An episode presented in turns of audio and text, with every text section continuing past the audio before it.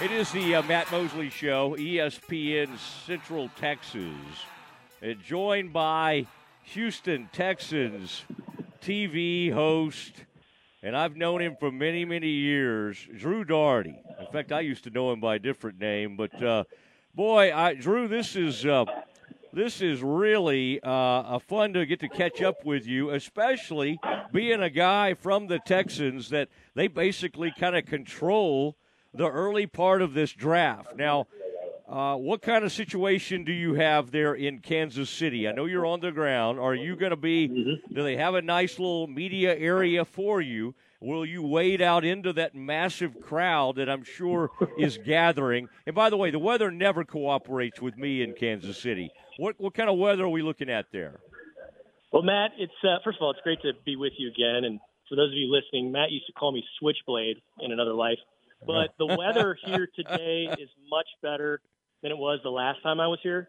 That was January of 2020, and the Texans went up 24 nothing, and nothing good has happened for this franchise since. But I say that I should say actually something great has happened. We had DeMeco Ryan, so he's the head coach now, and, and everyone's really excited about that.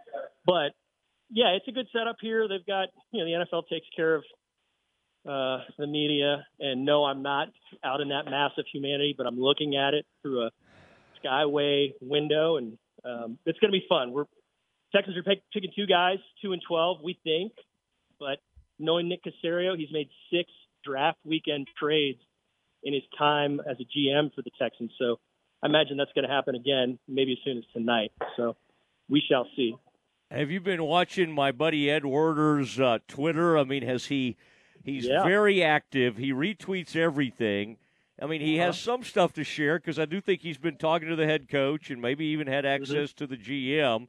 But has he said anything of note yet? I mean, the man, the man tweets more than like kids Snapchat. I mean, it's an unbelievable amount of, of, of stuff that he gets involved with. I say that lovingly because he is my Sure. my podcast uh, co-host, and, and, and you've known Ed for years, and, and he's a good friend. But um, have you seen anything out there today that that kind of gets you thinking, like, hmm, that does seem interesting to me?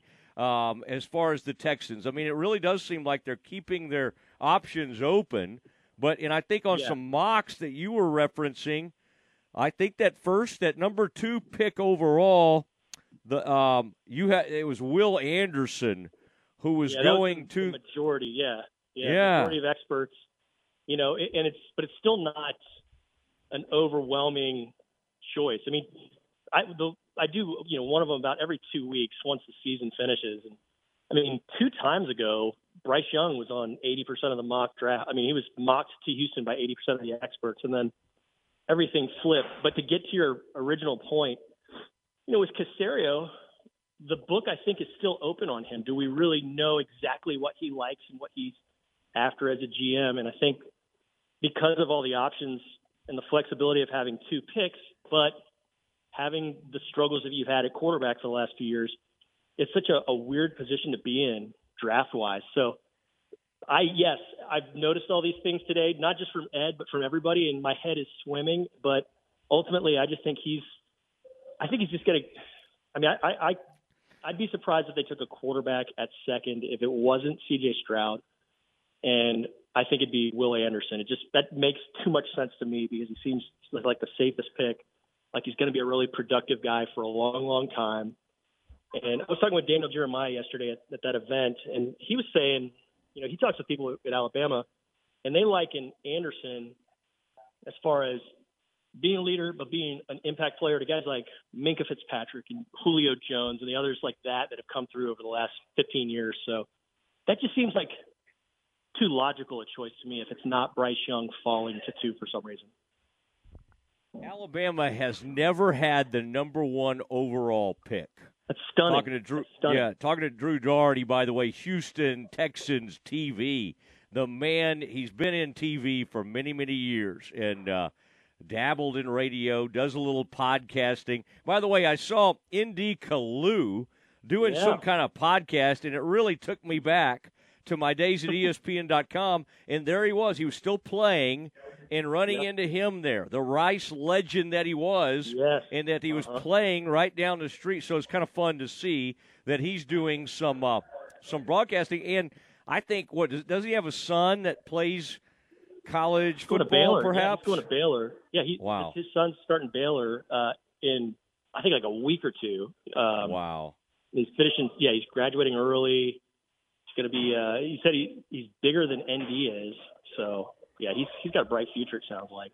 But yeah, we were just ND's back in the building doing some stuff, and good to have him, you know, in the fold with us. So that's been fun. And you reeled off all my uh, list of things that I, I've done and I do. Don't forget to add head coach of a seven and eight year old coach pitch baseball team.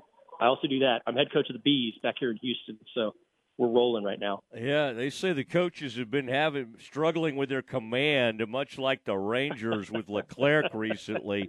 Say they said there's some coaches that they would like we're seven to. and zero, baby. There's no Is that right? at all, man. Yeah, yeah.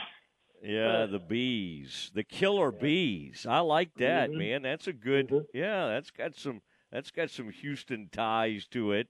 Um, No doubt. What do, do, do the Texans have you been able to determine how much of this S two, all this stuff that's been attached to C.J. Stroud? Cowboys came right out and said, "Yeah, we love S two. We've had them on Mhm. campus. You know, even before all this, they were doing Right. research or we were working with S two. Um, have you gotten a sense of how much of a role that may have played in sort of the Texans' studies and and and, and scouting of this player? Yeah, tremendous question. Uh, Nick Caserio talked about how they don't subscribe to that service. They haven't used that service. Didn't dismiss it or anything. He just said that's not something that we actually subscribe to and use. They have their own, you know, analytics department that is it's grown quite a bit from the time I started back in 2009, and it really it's been ramped up over the last three four years, and, and they've added more bodies and more minds in there. So I'm sure that they know enough about it, and it's something it's part of the information that they gather and they they take a check mark on. But I don't know how much weight they put in it or how much stock they they put in it. Could be a lot. I don't know if it's more than just a little bit though. And I I don't mean to hedge bets, but he said we don't use it, we don't subscribe to it. So not every team in the NFL does. Many do, but the Texans are not one of them. What does that fan base do if they don't take a quarterback at two or twelve? I mean, I, there's a receiver that popped up on one of your uh, the experts Mhm. you were kind of quoting. The uh, he's at- from the Dallas Fort Worth area. He's from uh, Yeah. Rockwall, from Ohio State. Jaxon he's Smith-Njigba, yeah. Mhm. yeah, and Njigba's a great, great player. But again, Yeah.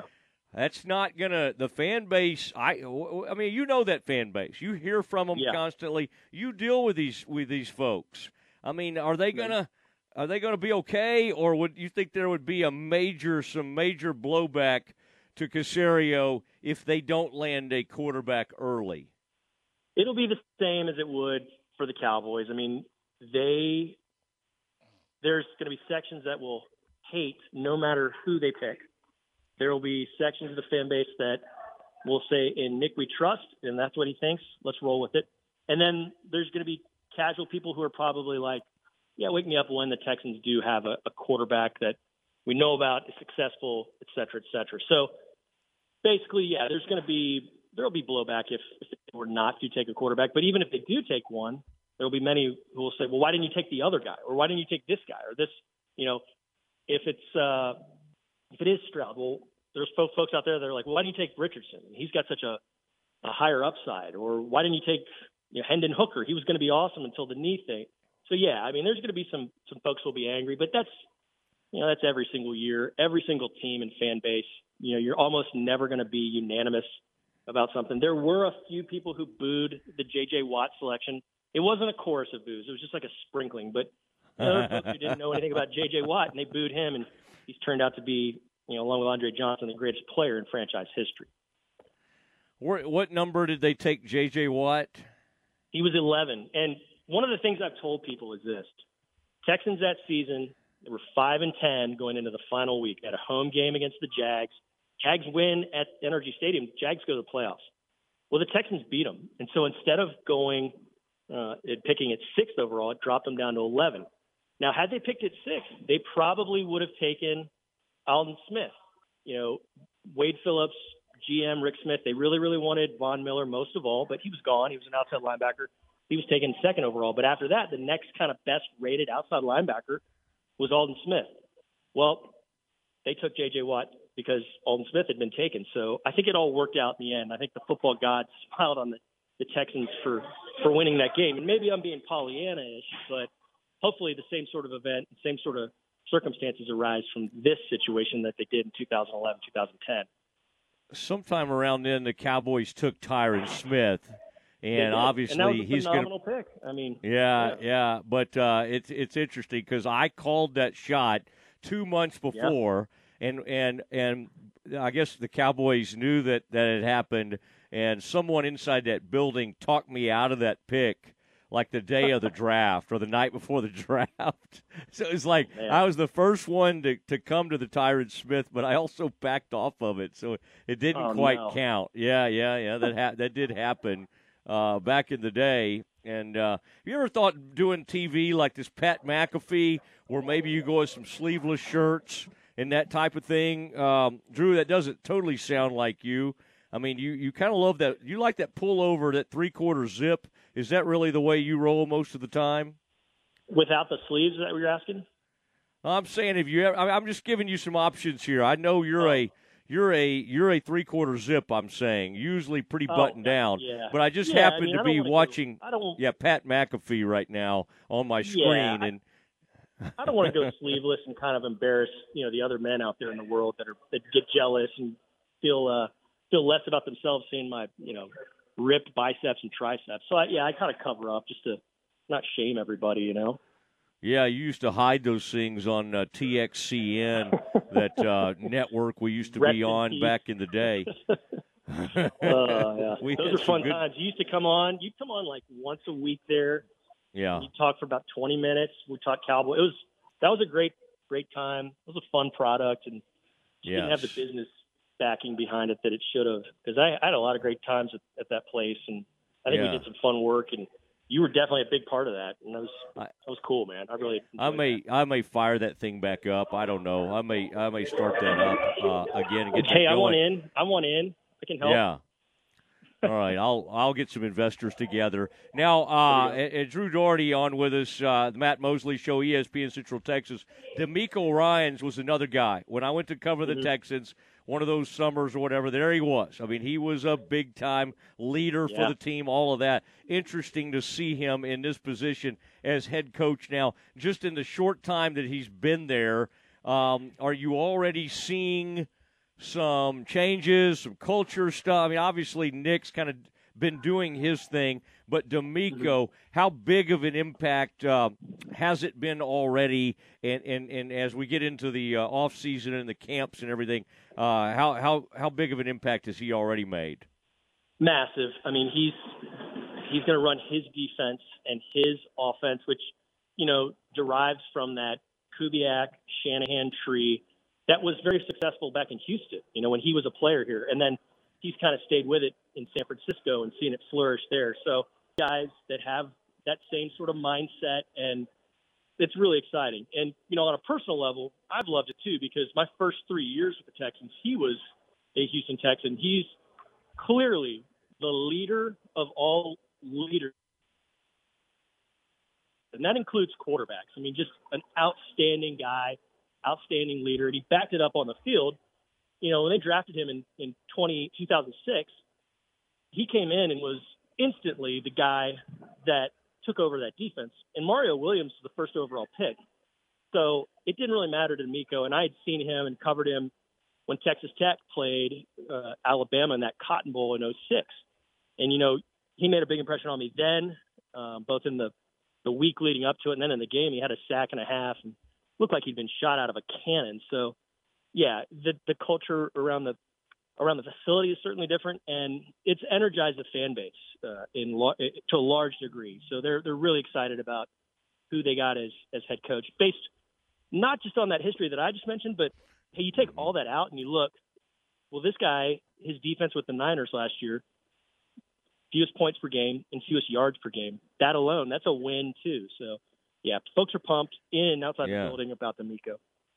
All right, give me your pick. Go ahead and tell me at number two, and then number twelve. We won't make you do number what is it, thirty three? I mean the, uh, Right. the the Texans are very very much in control early. Uh, who do you have? Who do you have at two and twelve?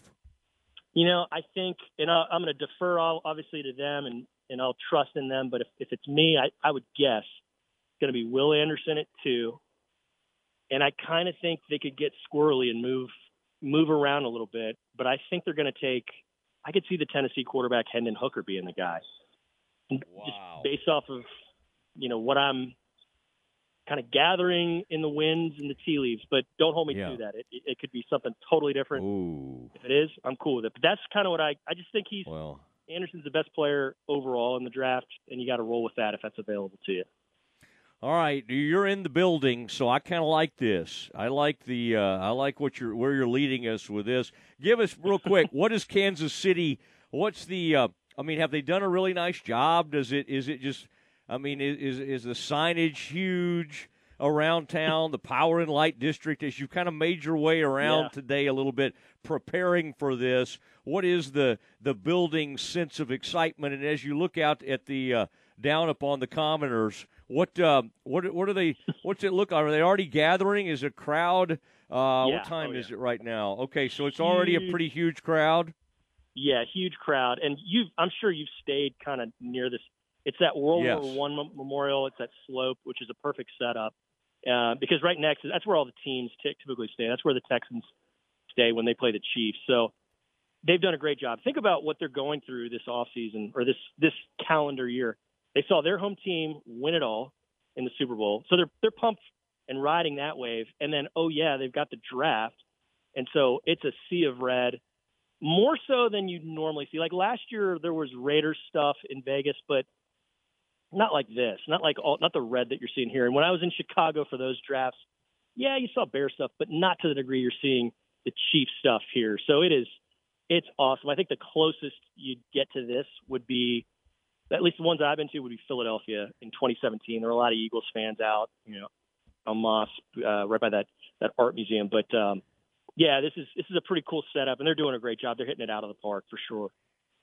That might have been when Drew Pearson made his uh, loud I think it was. proclamation right in it front was, of all yeah. those Eagles fans. Yeah, up there. That was great. These are some yeah, Yeah. Well, try the burnt ends. That's kind of their Uh-huh. delicacy there. And uh, Yeah. and I, you like those burn ends? Is that uh? I mean, obviously you're a guy that spent some time um, in the state of Texas for well many Uh-huh. many years. Went to college in the Dallas Fort Worth area. Uh, the burn ends do it for you. hey man, I'm a Houstonian. I'm a proud Texan. I love my barbecue the, the best, but I can also appreciate other things in life. And it, it was it was delicious. It was good. The burnt ends were great. But if I had to choose, I'm still going to take Texas barbecue. But yeah, they were delicious. The place we went yesterday, a place called Slaps in Kansas City, Kansas. So yeah, I'm a fan of it, but I'll still I'll still roll with the Texas stuff. You know. slaps. I like Yeah. that. Keep uh, next was good. time through Wake. Next time you come through Waco, Helberg, Helberg Barbecue, one of our fine sponsors, and also one that Daniel Yeah. Vaughn from uh, Texas Monthly has on his list. Okay, that's uh, Uh, that's got to be good then. Yeah, that must be good. really, really big time stuff. All right, uh, Drew, this will be fun. We'll we'll look to, uh, and I'm going to kind of be surfing around the site tonight to see if you do any videos or anything like that. All right, so uh, don't let John McClain on there. All right, he's out selling furniture and, and doing all kinds of stuff. Mattress for mattressmac.com. So, uh, but uh, have a great time there. Fun having you on. Hey, I had a great time talking with you, man. I miss you, and uh, congrats on all your successes. And let's do this again sometime soon, bro. Bet. There he goes. Um, Drew Dougherty, um, and uh, checking in, works there with that Texans TV, Houston Texans TV, uh, as part of the uh, Texans family, but has done a nice job for a long time and is really good on TV, man. Uh, so, but he loves that organization. He, for whatever reason, he is a Texans fan, and those are hard to come by. is that true, Aaron? Do we have Texans fans in the? I bet we do. I bet in Central Texas, it's certainly far distant to Cowboys fans, but Aaron has been shopping around his fandom after being very upset with the Cowboys. But then something happened with the Cowboys in this offseason that's kind of had Aaron coming back around, thinking about getting together with his old team. But we'll see who the Texans take tonight because I could see Aaron. What Aaron probably already has like a C.J. Stroud jersey or something that he's going to pull out this evening. It would not shock me um, to see Aaron support somebody the Texans take. But the Texans taking uh, picks at two, uh, second overall, and 12th overall. All right, Campus Confidential is next. Baylor, Big 12 softball. This weekend